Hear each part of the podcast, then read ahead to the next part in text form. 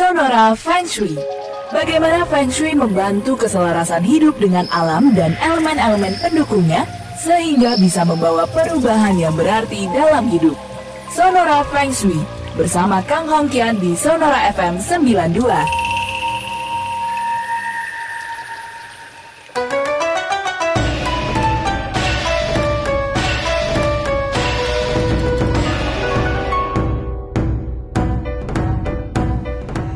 Halo, selamat malam. Apa kabar, sahabat Sonora di Jakarta, kemudian Purwokerto, Yogyakarta, Surabaya, kemudian Lampung, Palembang, Medan, Bangka, Pontianak, dan sahabat Sonora semuanya yang mendengarkan kita via streaming di sonora.id.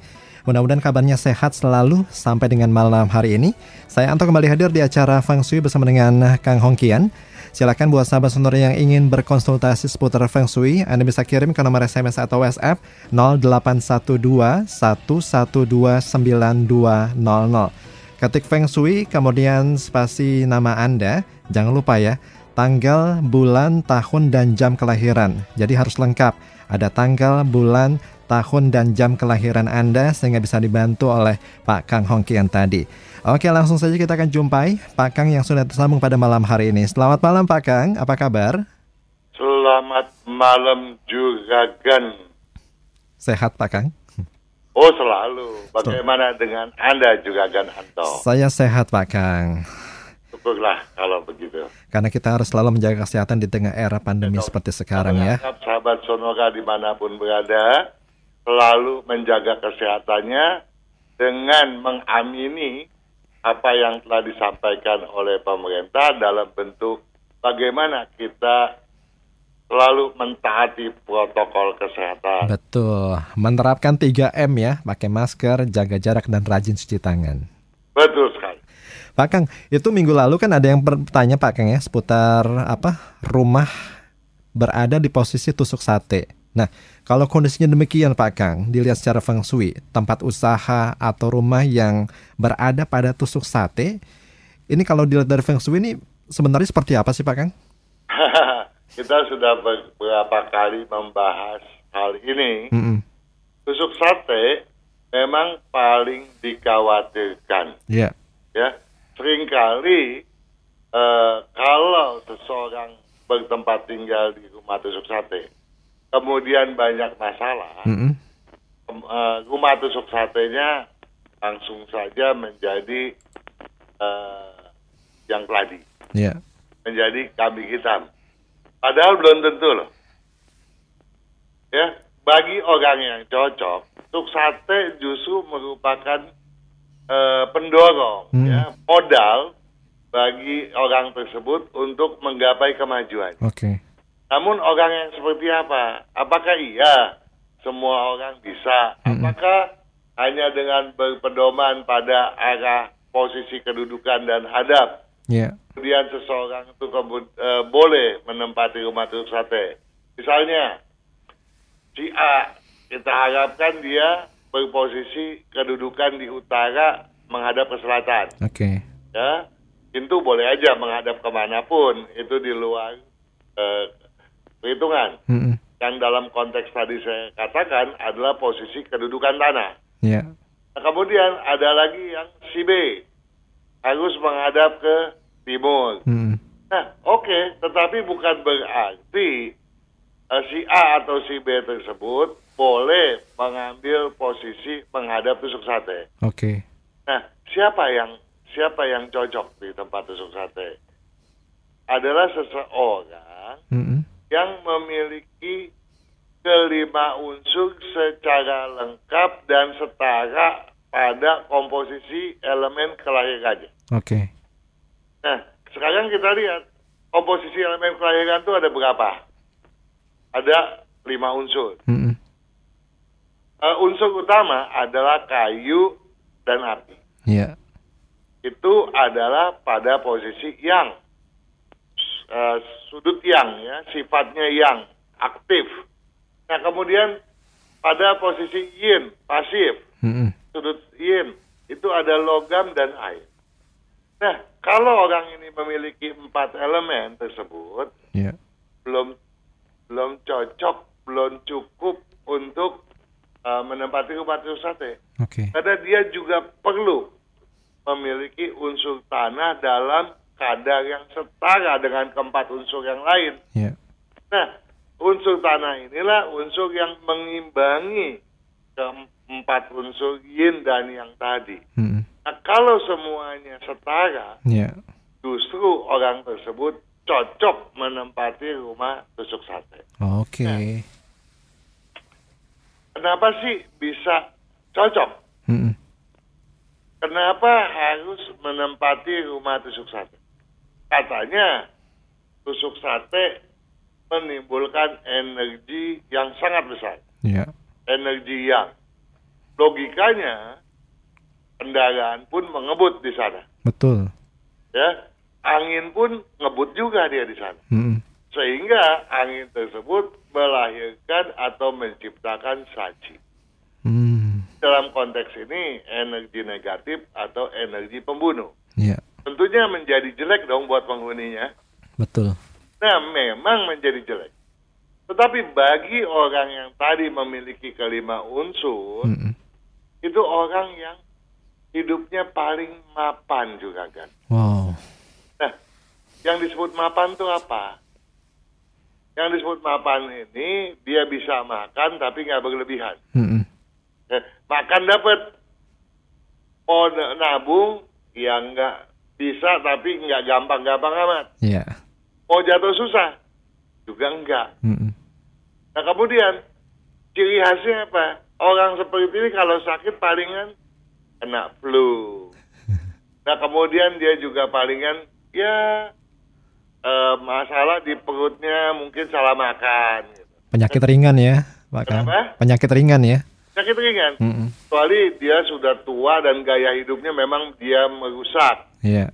Ya dia eh, memang sengaja tiap hari makan junk food. Ya itu itu di luar Mm-mm. Nah, dari dalam kondisi yang eh, bawaan lahir, Mm-mm. dia tuh nggak gampang sakit. Dari kecil pun dia nggak gampang sakit. Iya. Nah, kenapa kita harus letakkan menghadap rumah tusuk sate? Kita mau rusak kemapanannya itu. Oke. Nah, kalau dia dirusak, barulah dia mulai berpikir, Mm-mm. barulah dia mulai menggeliat untuk mencari bagaimana mendapat lebih Iya. oleh kemajuan. Mm-mm. Nah, setelah kita meletakkan itu sate, syaratnya bagian dalamnya pun harus tertata dengan baik. Iya. Sehingga di depan kita rusak, di dalam kita jaga. Betul. Sehingga yang dia peroleh adalah hal yang nantinya positif dan positif. Namun Oke. demikian, satu hal, pernah juga kita singgung. Mm-mm. Yang penting, tusuk sate itu bukan yang dari depan. Nah, kalau kita berbicara, waduh, di sahabat Sonora mungkin ada yang denger ini agak Mm-mm. pecah nih. Rumah saya tusuk sate loh, Pak Kang. Iya. Ini, Anto, juga kan Anto, gimana nih? Tolong tanya Pak Kang, rumah saya, tusuk sate loh. Iya. Ini memang saya pusing loh, gimana caranya? Gak usah khawatir, Mm-mm. ada caranya. Iya. Tergantung kita lihat komposisinya dan arah rumahnya. Cocok nggak?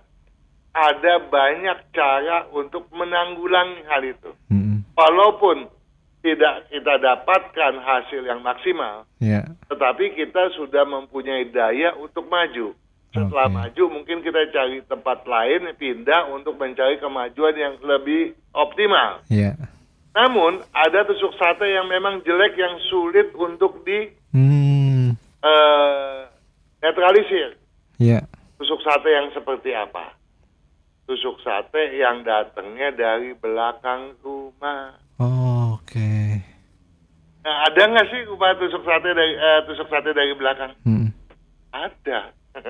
Iya. Ya, dalam rumah-rumah yang berbentuk klaster, sering kali itu rumah belakangnya tuh tusuk sate tanpa dia sadari. Iya. Kenapa? Karena banyak orang membeli rumah, dia nggak teliti sampai lihat bagian belakang. Belakang. Ya, Apalagi begini, dia misalnya memiliki rumah, Iya. kemudian dia sudah maju, Mm-mm. dia bela- beli belakangnya. Padahal rumah belakang ini tusuk sate. Tusuk sate. Iya. Tetapi belakangnya itu dia nggak jadikan depan, Mm-mm. jadi belakang. Akhirnya dia tusuk sate dari belakang toh. Betul. Nah ini yang yang sebaiknya di eh, pedulikan. Tetapi ada juga tusuk sate itu dari dari sungai. Hmm. Tusuk sate apa yang lebih berat lagi? Tusuk sate kalau itu dari jembatan yang panjang. Oke. Nah kemudian tusuk sate lagi dari sungai. Mm-mm. Nah kalau tusuk satenya dari sungai bagaimana nih? Apa kita mau lanjut apa buat PR buat minggu depan? PR buat minggu depan pak ya. Oke. Karena bawa kalau buat sungai, waduh. Ternyata saya juga baru tahu nih pak. Tusuk sate itu ternyata ada jenis-jenisnya pak ya. Ada yang Banyak. bagian depan, bagian belakang, Iya, jembatan, sungai. Tekan aja kan? Mm-mm. Tusuk sate buat ayam. Iya. Kecil, tusuk sate buat kambing batangnya lebar. Aduh, bawaannya lapar jadinya nih pak. Ngomongin makanan. Jadi lapar ya. Bener-bener. Lain kali kita ke Gang Kancil pak ya. Kalau Oh. sudah Sudah lama loh. benar, kalau semuanya udah apa? Kalau enggak saya udah nongkrong itu. Cuma kemarin saya lewat udah buka sih pak warungnya. Wah itu itu mantap, masakannya enak. Eh, apa itu kuahnya kuah bening. Bening ya. Dan harganya juga terjangkau loh. Betul. Pelang orang itu. Kapan-kapan kita janjian ya pak ya. Oh, so pasti nggak nolak kalau ke sana. Baik, kita jawab pertanyaan satu dulu pak ya. Oke, Ini datang dari Ibu Margaret tinggal di Samarinda pak. Ibu Margaret. Mm-mm, tinggalnya di Samarinda. Oke, Eh, lahir tanggal 9 Oktober 9 bulan 10 tahun 1989 atau 989 jam 23 malam pak.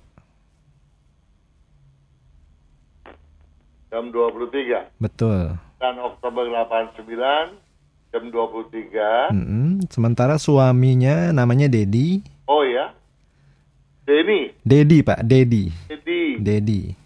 ya Tanggal 31 Juli. tanggal berapa? 31 Juli pak. 31 Juli Tahun 1980. 1980 Antara pukul 00 sampai pukul 1 dini hari. 00 oh, oke. Mm-mm. Nah, rumah sekarang menghadap tenggara 128 derajat, Pak. Apakah cocok? Menghadap tenggara berapa derajat? 128 derajat, Pak. 100 ya. Memang tenggara. Tenggara itu 112 setengah sampai 157 setengah. Termasuk yang cocok. Cocok ya? Ya, eh, dalam kadar yang lumayan lah. Iya. Oke lah. Kalau untuk usaha yang cocok apa, Pak? Buat suami istri nih, berdua. Buat suami istri, nggak bisa. Kecuali dia berdua-dua memang barengan gitu ya. Hmm. Kalau barengan yang paling bagus, mengad- lebih bagus menghadap ke timur. Begitu, mm-mm, mm-mm. ya. Tapi menghadap ke tenggara juga boleh. Jadi rumah tersebut mau dijadikan tempat usaha oke. Mm-mm. Atau mau cari yang ke timur laut masih juga oke. Masih juga oke. Kalau jenis usahanya apa, Pak, yang cocok buat suami istri nih? Oke, eh, yang paling cocok kalau kita bilang berdua nih, Mm-mm, yang cocok ya bidang berunsur api dominan. mm-mm. Tapi tentu saja kalau suaminya di bidang itu pekerja eh, perkembangannya lambat, Hmm. ya. Nah, yang cocok untuk suami bidang yang ada beberapa, tapi saya eh, sampaikan yang betul-betul sangat menjanjikan, Mm-mm. yaitu yang berunsur kayu dominan atau logam dominan. Oke. Untuk istri api dominan atau air dominan atau campuran daripada keduanya. Oke. Eh, juga Gandedi patut bersyukur istrinya nih jago masak loh. Wah. Jadi, jadi masak lagi kita makan Iya. lagi. Jadi pengen selesai siaran nih buru-buru Pak ya. Kalau untuk warna pakaian Pak dan kesehatan apa Pak? Yang harus diperhatikan. Sebetulnya kalau kita berbicara eh, rezeki ya, Mm-mm. keuntungan, kedua-duanya bahannya ini bagus. Iya. tinggal jahitannya yang diperlukan. Mm-mm. Nah, kalau kita bicara jahitan, eh, dua-duanya termasuk lumayan. Mm-mm. Juragan Dedi termasuk yang rajin. Iya. Eh, istrinya juga nggak malas, tetapi jauh lebih disiplin. Mm-mm. Ya, hanya saja eh, istrinya ini ambisinya kurang. Itu yang perlu ditingkatkan. Oleh Iya. sebab itu dan karena yang sebetulnya cocok untuk berbisnis itu istrinya nih. Mm-mm. Maka saya minta tolong juga Gandedi untuk memakai baju warna hijau sesering mungkin, Iya. Istrinya memakai baju putih. Oke. Baik, semoga usahanya lancar dan tetap sehat, Pak ya. Oh selalu. dah. Oke, kita break dulu Pak Kang, nanti kita sambung lagi. Oke. Pembicaraan kita malam hari ini tetap bersama kami di acara Feng Shui bersama dengan Kang Hongkian hingga pukul 20 nanti. Stay tuned in Sonora, a part of Kompas Gramedia Radio Network.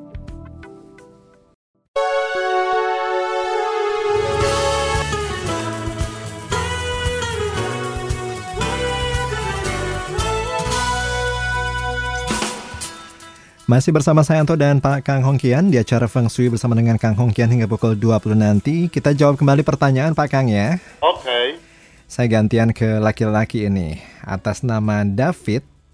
David David lahir tanggal 22 Maret Pak Kang. tanggal 22 bulan 3 Tahun 1993. 1993 Pukul 22 malam Pak. 22. Untuk arah rumah Pak mana yang cocok dan usaha di unsur apa nih Pak? Yang cocok menghadap ke timur laut atau ke timur. Oke. Usahanya yang paling cocok banyak dia ya. Mm-mm. Yang berunsur tanah dominan, logam dominan, air dominan, atau Mm-mm. bukan daripada ketiganya itu. Iya. Hmm. Oke, semoga terjawab ya buat Pak David. Kemudian saya beralih ke perempuan lagi. Ini atas nama Ayu Pak Kang. Ayu, Iya. Atas nama Ayu lahir 21 Desember ya. jam eh, maksud kami tahun 1987 Pak Kang. 1987, Pukul 8 lewat 10 menit pagi. 8 lewat 10 menit pagi. Iya. Katanya ini sio kelinci Pak Kang. Betul, kelinci api sebutannya. Heeh. Punya kafling menghadap ke timur laut. Duduknya di barat daya katanya. Cocok atau enggak? Karena rencana mau bangun rumah Pak. Ya, kalau untuk eh, Ayu sebagai kepala keluarga, oke. Hmm. Tapi hmm, kan Ayu wanita. Iya. Nah, kalau nanti kepala keluarganya bukan Ayu, ya kita harus tinjau lagi apakah cocok atau tidak. Oke. kan. Kalau untuk letak kamar tidurnya Pak dan ruang belajar anak? Nggak bisa. Oh. Tata. Udah menikah nih, udah punya anak Pak ya? Iya, sekarang begini. Eh, Satu hal, kalau dia bertanya untuk anak, kita perlu tahu dulu, betul nggak dia sebagai kepala keluarga? Mm-mm. Sama. Yang kedua, kemudian saya mengatakan bahwa, oh, kamar Anda adanya di bagian anu, Iya. Eh, WC di anu, dapur di anu, kamar tidur anak di anu. Semuanya ditata benar, giliran disambung belum tentu benar. Ya. Jadi dia tidak bisa feng shui itu kita nilai secara parsial. Mm. Nah, makanya yang kita sampaikan jangan sampai ada hal-hal yang sifatnya negatif. Begitu. Iya. Karena memang harus yang dihitung tuh kepala keluarga Pak Kang ya. Betul sekali. Iya. Dan walaupun dia kepala keluarga, Mm-mm. kita nggak bisa dengan seenaknya, oh ini Agusnya di anu begitu. Mm-mm. Oke. Karena Agus dianalisa secara rinci. Oke. Ya, Baik. Dan satu hal yang saya bisa sampaikan di sini, andai kata Ayu itu adalah kepala keluarga, tentunya kita berharap dia selalu sehat. Mm-mm. Iya. Jadi kita berbicara loh, eh enak loh ya, Mm-mm. kalau kapan pandemi lewat kita ke Mahakasa yuk, Iya. ke sop kambing enak di sana. Mm-mm. Nah, Kalau kita berbicara tadi ada Margaret, sekarang ada Ayu. Mm-mm. Dua-duanya bawaan lahirnya itu hobinya daging merah ketimbang sayuran. Ta- Tadi saya nggak sampaikan untuk Margaret karena Margaret masih nggak anti. Mm-mm. Lebih gampang untuk makan sayur ketimbang Ayu. Iya. Nah, Ayu ini saya minta tolong agar betul-betul mempedulikan kesehatannya, Mm-mm. ya. Yaitu jangan kebanyakan daging. Iya. Bagus-bagus kalau dia sudah berubah lebih banyak makan sayuran. Nah.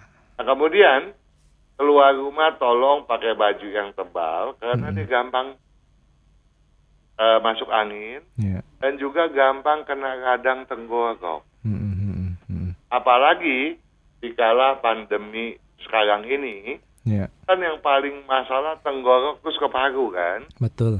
Nah, padahal Ayu punya masalah di paru itu yang kita harus jaga Hmm. ya. Walaupun indikasinya mungkin nggak terasa sama sekali, tapi gampang bermasalah. Iya. Hanya protokol kesehatan tolong dipedulikan benar. Itu Oke. yang saya sampaikan untuk dipedulikan benar oleh Ayu. Oke. Dan buat semuanya juga Pak ya harus menerapkan protokol kesehatan. ya, apalagi kalau yang tentunya bermasalah pada eh, paru-paru dan Mm-mm. rock lah tentunya. Iya. Ini termasuk Pak Ruli Hidayat Pak. Profesinya sekarang ojek online Pak Pak Kang. Siapa tuh? Pak Ruli. Ruli Tadi belum kita bahas itu. belum Pak. Iya. Oh, datanya belum ada saya. Tanggal 6 Agustus Pak lahirnya. RU Double L belakangnya Y Pak. O double L belakangnya Y. Betul. Lahirnya tanggal 6 Agustus Pak. 6 Agustus. Tahun 1975. 6 Agustus 1975 75. Pukul 2 sampai dengan pukul 3 ancar-ancarnya Pak. pukul 2 pagi. Iya Pak, dini hari. Oke. Nah mau tanya, kerjaan yang cocok, saya sekarang ojek online. Apakah Kalau cocok dia Pak? ojek online ya masih boleh dibilang oke ya. Mm-mm. Kenapa? Karena dia di bagian distribusi, bagian angkutan itu cocok. Mm-mm. Nah, tetapi ada tetapi. Ada dua parameter yang hendak saya garis bawahi di sini. Mm-mm. Ruli ini hokinya tuh gede. Hokinya Pak? Iya, Wow. ya. Nah, kalau dia jadi komandan ojek online eh, yang jadi penyedia kendaraan, jadi pengusaha motornya mungkin bagus ya. Mm. Nah, tetapi dia dagang motor nggak cocok. Mm-mm. Tetapi dia ada apa usaha jasa pengangkutan cocok. Nah, Oh. tapi satu lagi, tadi satu adalah keberuntungannya besar. Mm-mm. Kedua, kemampuan bisnisnya tinggi. Wow.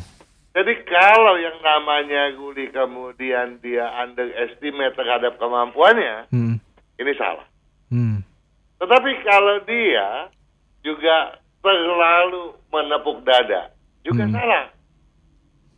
Nah, kadang-kadang ke dalam dia underestimate, keluar dia tepuk dada. Mm.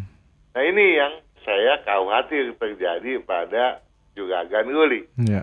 Nah oleh karena itu saya minta tolong Juragan Guli agar tidak suka overacting di luar. Mm. Belajar untuk menjadi pengusaha yang betul-betul berpedoman pada prinsip dan menghargai orang lain. Mm. Eh, kemudian kalau ojek online itu kan kebanyakan pakai baju warna hijau ya. Hijau Pak. Iya. Iya. Nah, justru eh, buat eh, Ruli ini hijau itu makin membuat dia merasa luar biasa. Hmm. Nah, jadi takutnya over overnya itu keluar itu terlalu gitu. Jangan sombong gitu Pak ya. Betul. Hmm. Jadi kesombongannya nggak boleh. Hmm. Tapi dia juga sering kali abai terhadap semangat yang suka hilang. Hmm. Jadi yang perlu dia tuh harus selalu memakai baju yang banyak merahnya. Hmm. ya. Dan kalau pulang ganti yang banyak warna hitam dan birunya. Iya. Kenapa? Untuk membangkitkan dia punya eh, kreativitas. Iya. Ya. Nah, Hmm. kalau dia berusaha di bidang tanah dominan, Mm-mm. di bidang air dominan, atau campuran daripada keduanya, ada lagi satu, tapi saya nggak mau sebut karena lambat ya. Mm-mm.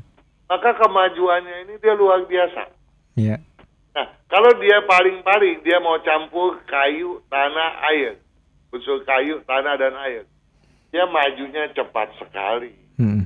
Ya, jadi saya bukan mau bikin seneng juga guli, tapi jangan buang waktu. Hmm. Nah, namun jangan buang waktu karena juga guli ini kan sionya kelinci nih. Iya. Kelinci tahun ini lagi ciong. Hmm. tidak selaras dan tidak diperkenankan untuk membuka usaha. Iya. Jadi kalau tahun ini dia banyak dirundung masalah, jangan itu bikin dia kecewa. Iya. Jangan itu bikin dia menjadi berkecil hati. Tetap semangat Pak ya. Harus semangat. Hmm. Laksanakan apa yang jadi kewajiban. Nanti di tahun depan, Mm-mm.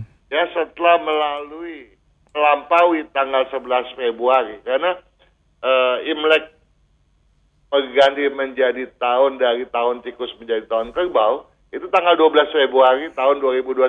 Iya. Nah setelah itu eh, tolong eh, cari saya punya kalender, Mm-mm.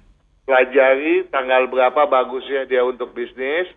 Mulailah berbisnis di bidang berunsur tanah dan air. Oke. Apa aja bidangnya itu? Tanah, air, dan kayu. Mm-mm. Itu semua bisa dilihat pada buku. Iya. Paling enggak satu panduan garis besar buat juragan Ruli. Mm-mm. Jangan pernah berusaha di bidang yang berkaitan dengan mesin dan restoran. Kalau kesehatannya gimana Pak yang harus diperhatikan? Kesehatan dia yang harus diperhatikan masalahnya itu adalah di jantung, di ginjal. Jantung dan ginjal ya yang harus diperhatikan Betul. Pak ya. Nah yang paling bahaya itu ginjalnya, dia malas minum. Oh. Gampang kena dehidrasi. Mm-mm. Mm-mm. Ada gangguan di eh, pencernaan tapi nggak nggak nggak berat. Ya yang penting eh, satu hal dia tuh juga demen asam. Tolong asamnya dikurangi. Mm-mm. Mm-mm. ya.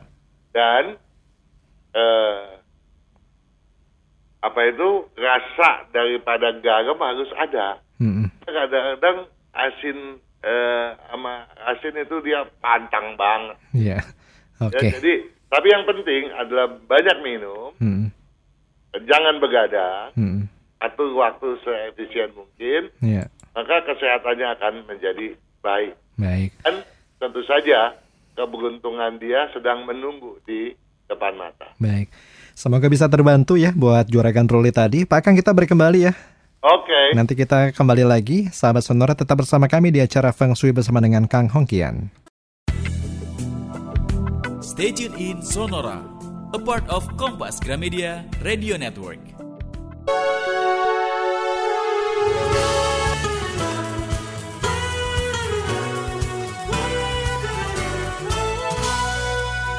Baik sahabat Sonora kita lanjut lagi di acara Feng Shui bersama dengan Kang Hongkian pada malam hari ini. Selamat malam Pak Kang. Selamat malam lagi juga kan. Kita coba terima telepon ya. Sudah ada yang tersambung pada malam hari ini. Oke. Halo, selamat malam Pak Budi. Selamat malam Pak Budi.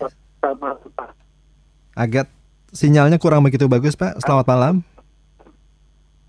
Halo.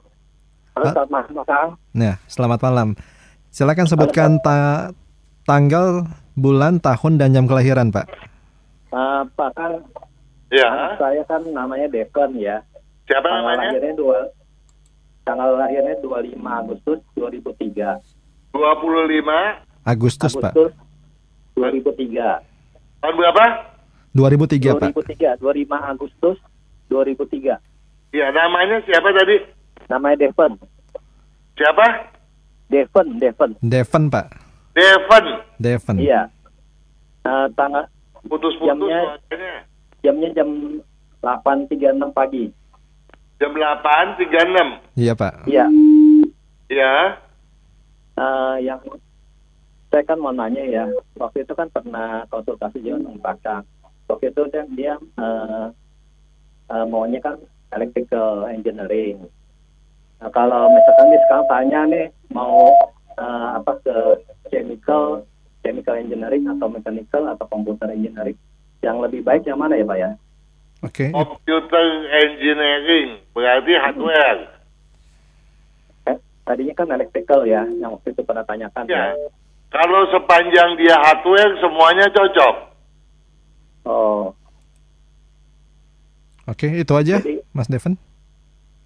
jadi jadi yang kalau eh, waktu itu kan electrical kan yang Pak Kang bilang cocok ya.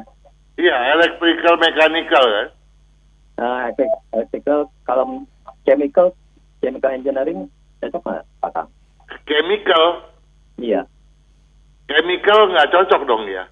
Oh, nggak cocok ya. Iya, Kalau computer engineering, cocok dong. oh cocok. Jadi jadi di kom- cocoknya electrical, mechanical sama sama itu ya komputer ya. Ya. Iya. Oke. Itu aja, Pak Devon. Tunggu tunggu tunggu, tunggu eh, Pak Kang. Iya, tapi sebenarnya saya si eh, cocok. Devon ini unsurnya apa ya Pak Kang ya? Kenapa? Unsurnya, Pak. apa ya Pak Kang ya? Unsur apa nih? si Devon unsurnya. Maksudnya Soalnya- unsur apa, Devon? Unsur unsur unsur dirinya gitu. Komposisi, Kan. logam atau apa ya? komposisinya, Iya. komposisi Halo. kelahiran. Kalau kita sebut, Devon itu sionya kambing, Hmm. sebutannya kambing air. Tetapi Iya. yang dominannya sebetulnya bukannya air, tetapi api. Ya. Api. Maka daripada itu nggak heran kalau Iya. Devon itu orangnya nggak bisa diam kayak cacing kepanasan, Oh gitu. ya. Tetapi ada tetapi, ya satu Devon harus menanggulangi emosi yang kadang-kadang nggak bisa terkendali. Ya. Oh iya betul betul. Kedua, ya. Devon itu gampang dipengaruhi orang juga walaupun logikanya kuat. Makanya prinsipnya gampang goyah. Oh gitu ya. Nah, maka daripada itu prinsipnya harus dikuatkan. Dan Oh. satu hal lagi Devan, Ya. Devon tentunya mengambil jurusan apa pun bisnis, tujuannya kan ingin berhasil dalam eh, kehidupan ini toh. Ya. Iya iya. Nah tetapi Devon pergaulannya terbatas, milih-milih orang. Hmm. Iya iya iya memang gitu sih ya. Pergaulan harus seluas mungkin. Kita berbisnis harus bisa menghadapi segala macam jenis orang. Ya. Iya iya. Nah dari makanya yang satu hal kita harapkan, Devon punya prinsip yang kuat begitu. Hmm. Oh gitu ya Pak.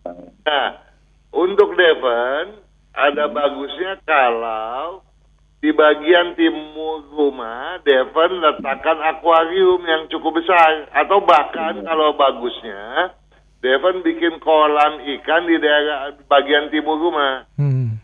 Hmm. Ya maka itu akan sangat menunjang nantinya. Ya. Oh gitu ya Pak. Oke. Ke timur ya. Iya. Hmm. Cukup, Devon? Tapi Kalau Ya, pakaian pakaian dipakai apa ya? kenapa? Kalau pakaian yang cocok dipakai apa ya? Eh, sebaiknya pakai baju warna hijau. Ya. Tetapi Devon walaupun Devon rajin, tolong hati-hati ya mata ya. Devon matanya agak masalah loh ya. Hmm. Oh gitu. Iya. Dia memang makannya agak susah ya Pak Kang ya. Kenapa? Matanya katanya agak bermasalah juga, Pak Kang. Iya, memang matanya bermasalah. Maka Iya. saya minta tolong dijaga. Hmm. Sebab mata itu barang berharga loh ya. Ya. Oke. Bukannya yang lain nggak berharga. Karena mata adalah jendela dunia, Pak ya. Betul. Oke, cukup ya, Devon ya. Oke, Kita kasih cukup kesempatan yang lain ya. Oke, terima kasih Pak Kang. Sama-sama. Selamat malam. Sekarang kita beralih ke Ibu Juni, Pak. Juni. Ya, Ibu Juni. Oke. Ibu Juni ini lahir tanggal 7 Juni Tanggal 7 bulan 6 Bulan Juni tahun 1971, Pak. 1971 Jamnya antara jam 11 sampai jam 13 siang. Panjang banget, Pak ya. Iya, ambil tengah deh jam Mm-mm. 12. Nah, Ibu Juni ini masih single, Pak. Ya, Eh, rumahnya cocok menghadap apa? Kemudian bolehkah kamar mandi dirombak dijadikan kamar tidur? eh jawaban yang ah, pertanyaan yang susah saya jawab ya. Hmm. Yang pertama tadi bilang apa? Eh, cocok rumah hadap apa, Pak? Cocok rumah ngadep apa? Ngadep barat, ngadep tenggara, eh, ngadep barat, barat laut paling bagus. Mm-mm. Sekarang dia menghadap mana? Tidak dijelaskan, Pak. Nah, kemudian dia bilang eh, Utara, Pak. Utara katanya, Pak. menghadap ke utara masih oke, lumayan. Ya.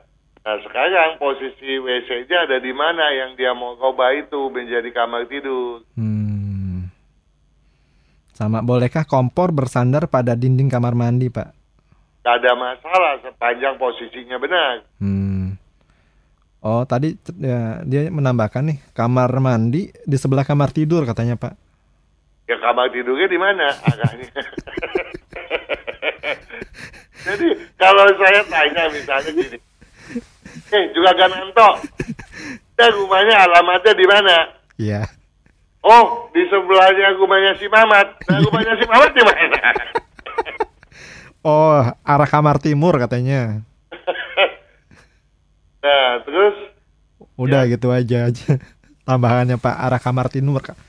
Arah kamar timur katanya. di kamar timur. Hmm. Terus WC-nya mau dijadikan kamar tidur. Iya. Nah, WC-nya itu di sebelahnya tuh di sebelah bagian mananya dari kamar. Iya, iya, iya, iya. Oke. Ini agak harus lebih detail ya Ibu Juni ya buat mengirimkan ya. Sebab sebab feng shui itu Katanya persis sebelah kamar, Pak. hitung secara matematis. Iya. Oke. Dia menambahkan juga persis di di sebelah kamar nih Mas Santo atau gitu. Iya, kamar sebelah mananya dong. Iya, oke. Nanti saya ke rumahnya dulu Pak ya dan saya jelasin Pak kan. Sebelah mana? Sebelah selatannya ke sebelah baratnya ke Heeh. Oke. Cuma yang jelas pertanyaan terakhir, bolehkah kompor bersandar pada dinding kamar mandi? Tidak ada masalah ya Pak Kang ya. ada masalah sepanjang posisi kedudukannya benar. Siap. Nah untuk itu ada kok eh, saya YouTube ya anak saya yang eh, yang memberitahu masalah kompor ya Hmm. judulnya eh, bagaimana menata ruang dapur ada kok tolong dilihat aja Hmm. Eh, di sana di, di dikasih eh, saran-saran Hmm. seperti apa yang bagus. Oke. Jadi untuk bersandar ke eh, WC nggak ada masalah sepanjang posisinya benar. Siap. Oke. Ya, eh, misalnya juga setelah dia bersandar ke WC, apakah kompor itu berhadapan dengan sink nggak? Gitu. Hmm. Hmm. Nah itu kan jadi masalah juga. Ya. Jadi panjang nanti kita ceritanya. Siap. Kita break dulu Pak Kang ya. Oke. Biar biar kita istirahat dulu sebentar, nanti kita akan kembali lagi. Tetap bersama kami di acara Feng Shui bersama dengan Kang Hongkian. Stay tuned in Sonora, a part of Kompas Gramedia Radio Network.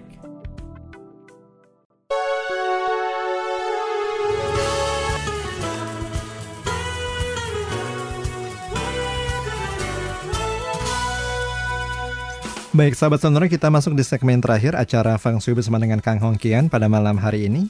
Pak Kang, kita jawab pertanyaan lagi Pak Kang ya. Oke. Ini atas nama Erwin Putrajaya Pak Kang. Erwin Putrajaya. Jaya, oke. Lahir 4 November 4 bulan 11 tahun 1974. 1974 Pukul 21 malam, Mbak.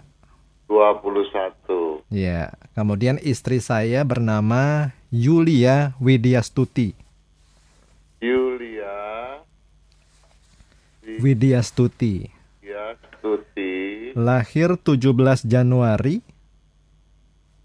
bentar 17 Januari Januari 1980. 1980 Ya. Pukul 9 lewat 40 menit pagi, Pak. 9.40, oke. Rumah menghadap ke selatan, apakah cocok, Pak? Rumah menghadap selatan. Rumah menghadap ke selatan lambat perkembangannya. Yang cocok ke mana, Pak? Timur. Timur ya. Kemudian usaha yang cocok nih apa? Yang cocok untuk Erwin di bidang berunsur tanah dominan Mm-mm. atau campuran tanah dengan air. Hmm. Air pun cocok, tapi perkembangannya agak lambat. Ya. Kalau air dominan lambat, tapi air dengan campur tanah lebih cepat. Mm-mm. Unsur tanah dominan jauh lebih cepat. Hmm. Sedangkan untuk Yulia ada beberapa pilihan, tetapi yang paling bagus adalah yang berunsur api dominan atau Mm-mm. campuran api dengan logam. Oke. Kalau karakter masing-masing seperti apa, Pak? Pak Erwin dan Ibu Julia ini. Eh, Julia ini baperan, Hmm. ya, dan eh, orangnya terlalu baik, tapi Mm-mm. ya eh, juga sebetulnya memiliki eh, bakat sebagai seorang indigo. Hmm. Hmm. Jadi tolong Hmm. eh, jangan banyak ngelamun. Juga eh, menghindari pemakaian eh, pakaian-pakaian yang kuning, coklat, hitam, biru, eh, hitam, abu-abu, biru. Ya, Hmm. tolong pakailah baju warna putih dan eh, hijau. Ya. Satu hal, saya minta tolong kalau bisa eh, Erwin tularkan kepada Julia. Mudah-mudahan sudah Julia sudah berubah, Hmm. banyak memakan sayuran gitu ya. Hmm. Eh, kemudian eh, Erwin masalahnya adalah di gampang kehilangan eh, apa itu eh, semangat. Hmm. Nah, satu hal yang saya mau minta tolong untuk Julia, tolong Erwin, kalau dia mau marah, silahkan untuk marah, jangan dipendam bilang. Hmm. Sebab, kenapa? Erwin ini, orangnya kalau dia lagi ngomel, kita Mm-mm. tanya, Win, lu ngomel ya? Enggak. Enggak tuh, dia bilang. Gue cuma kasih tahu, dia bilang. Hmm. Tapi kalau dia udah betul-betul naik darah gitu, dia diem, Oh. makan dalam, Hmm. hmm, hmm. taunya besok stroke. Jadi tolong itu dijaga gitu ya. Hmm. Heeh. Nah kemudian saya mau minta tolong untuk eh, Julia hindari makanan yang terlalu manis dan asin. Ya. Oke, tetap sehat ya buat Pak Erwin dan Ibu Yulia. Kemudian berikutnya ada Ibu Pinkan mau nanya eh, mengenai anaknya nih Pak. Oke, Anak saya namanya Ricky Pak. Iki, Ricky. ya Lahir 7 Juli tujuh bulan tujuh tahun 1981. satu sembilan lap- 1981 Ya. Pukul 18 petang Pak. 18 Saat ini tengah usaha jualan buah. Apakah cocok? jualan buah cocok banget. Wah. banget mestinya Hmm, hmm, hmm. bohong ini kalau nggak maju asalkan mulainya jangan tahun ini kalau tahun ini mulainya jadi banyak masalah deh Udah mulai nih Pak. ya mulainya kapan Hmm. ya karena tahun ini lagi ciong gitu jadi Iya. kalau mulainya tahun ini tetap aja maju tapi lambat Iya. waktu untuk eh, lu- apa majunya menjadi cepat gitu Hmm. Tetapi buat Ricky yang penting agar membuang dendamnya. Kalau dendamnya dia buang aja, sifat keras kepalanya dia buang, jelek adatnya dia buang, dan betul-betul bisa menghormati orang tua, Hmm, maka kemajuannya luar-luar biasa. hmm, hmm. Oke. Jadi kalau tahun depan nih luar biasa Pak ya jualan buahnya ya. Iya, kalau udah dimulainya tahun ini ya segalanya menjadi lambat gitu ya. Iya, iya, iya. Oke, semoga terjawab. Berikutnya saya akan teruskan pertanyaan datang dari Jeremiah So. Jeremia, Jeremiah So. Jeremia Soul. Iya, Pak. Oke. Jeremia So lahir 31 Oktober. Nah dulu, Jeremia ini laki dong ya? Laki-laki, Pak. 31 Oktober ya, tahun 1995. 199. 5. Oke. Pukul 11 lewat 59 menit siang, Pak. Lewat 59. Iya. Oke. Sekarang ini karyawan finance, bidang multi finance. Bidang Mau- multi finance. Iya, mau cari kerjaan lain, Pak. Gak cocok dia. Menjenuhkan di sana. Hmm, hmm. Ya. Dia sebaiknya ke bidang lain, jangan yang berkaitan dengan finance dan jangan berkaitan dengan jasa. hmm. Apa pun silakan, jangan ada kaitannya dengan jasa. Oke. Jangan ada kaitannya dengan bangunan gitu. Hmm, hmm, hmm. Barang aja, Pak ya, barang ya kerjanya ya. Eh, boleh, boleh. Iya. Kalau peruntungan tahun depan nih kira-kira seperti apa, Pak? Eh tahun dia kan show babi. Tahun Hmm. ini aja lagi bagus-bagusnya kok. Iya. Terus yang harus saya perhatikan atau perbaiki supaya jadi lebih manusia yang lebih baik lagi. eh ambisi aja ditingkatkan. Hmm. Ya, jadi eh, itu aja kok nggak ada yang lain. Dia udah cukup segalanya, udah oke. Hmm. Orang yang termasuk ideal seharusnya. Ya. Jadi berbagai macam bidang banyak dia cocok. Asal jangan masuk ke bidang berunsur tanah dominan Ya. atau bidang-bidang yang ada campurannya dengan tanah. Oke. Jadi kalau dia nanti punya buku yang saya tulis, Hmm. tolong dilihat di sana. Janganlah menyentuh bidang yang ada unsur tanahnya. Ya.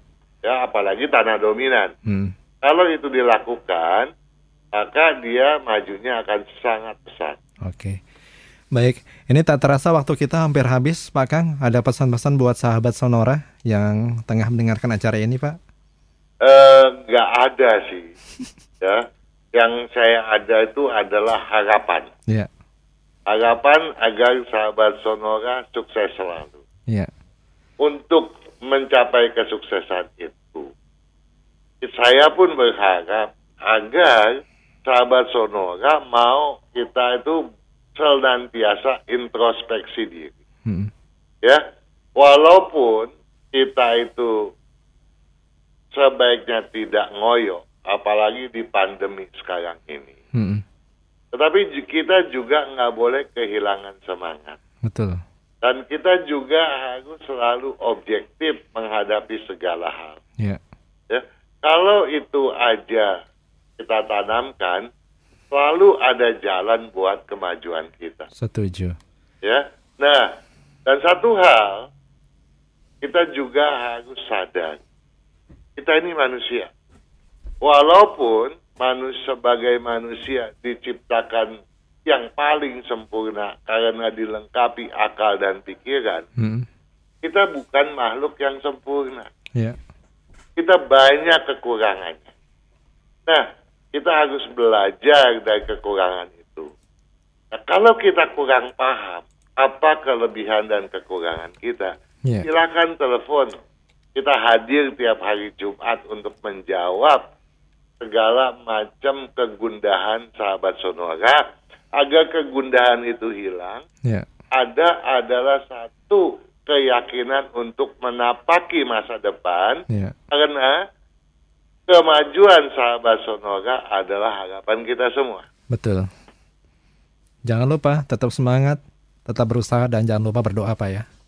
Oh itu so pasti. Iya. Ora et labora. Ora et ya. labora. Berdoa adalah selalu karena dengan kita berdoa kita juga eh, percaya bahwa kita itu bukan yang sempurna. Iya.